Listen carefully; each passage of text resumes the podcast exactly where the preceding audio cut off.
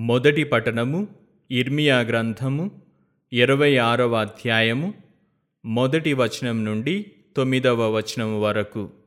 యషియా కుమారుడు యహోయాకీము యూదాకు రాజై సింహాసనము ఎక్కిన ఆరంభములో ప్రభువు నాకు తన వాక్కునిట్లు వినిపించెను.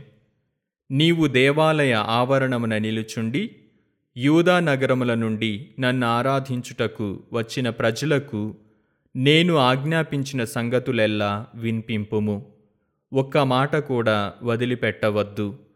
ఒకవేళ ప్రజలు నా పలుకు లాలించి తమ దుష్ట మార్గము నుండి వైదొలగవచ్చును.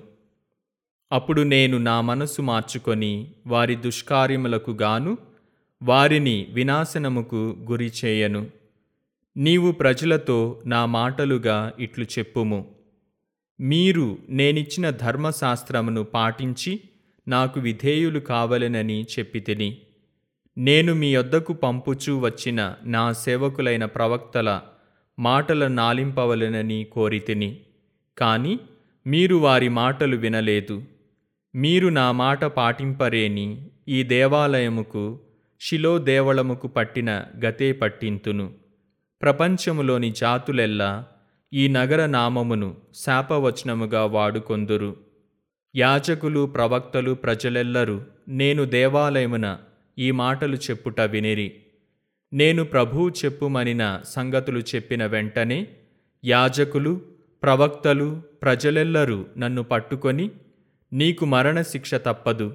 ఈ దేవాలయముకు శిలో దేవాలయముకు పట్టిన గతే పట్టునని ఈ నగరము పాడువడగా దీనిలో ఎవరు వసింపరని ప్రభు పేరు మీదుగా నీవేల ప్రవచించితివి అని అరచిరి. అంతట జనులు దేవాలయమున నా చుట్టూ గుమిగూడిరి.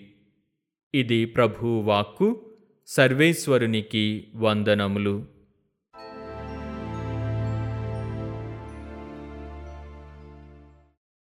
ప్రత్యుత్తర గీతము కీర్తన అరవై తొమ్మిది.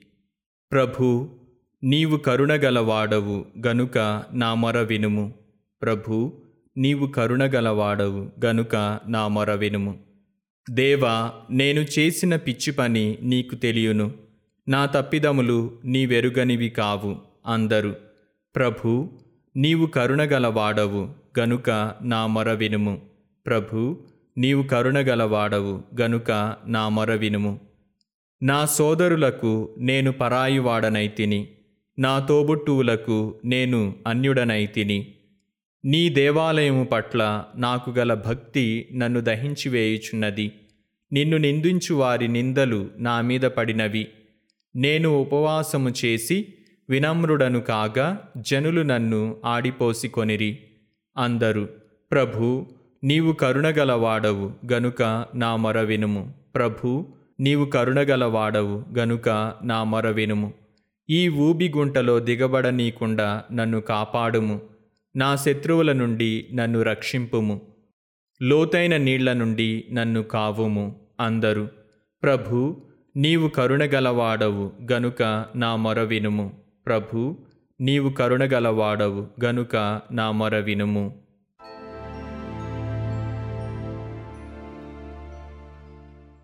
మత్తైసు వార్త పదమూడవ అధ్యాయము యాభై మూడవ వచనం నుండి యాభై ఎనిమిదవ వచనం వరకు. యేసు ఈ ఉపమానములను ముగించి అచట నుండి వెడలి తన పట్టణము చేరెను. అచట ప్రార్థనా మందిరములో ఉపదేశించుచుండగా ప్రజలు ఆశ్చర్యచకితులై ఇతనికి ఈ జ్ఞానము ఈ అద్భుత శక్తి ఎచట నుండి లభించినవి అని అనుకొనిరి. ఇతడు అడ్రంగి కుమారుడు కాడా? ఇతని తల్లి మరియమ్మ కాదా? యాకోబు యోసేపు సీమోను యూదాలు ఇతని సోదరులు కారా? ఇతని సోదరీమణులు అందరూ మన మధ్యన లేరా? అట్లయినా ఇవి అన్నీయు ఇతడు ఎట్లు పొందెను? అని ఆయనను తృణీకరించిరి. అప్పుడు యేసు వారితో ప్రవక్త స్వదేశమందును స్వగృహమందును తప్ప మరెందును సన్మానింపబడకపోడు అని పలికెను.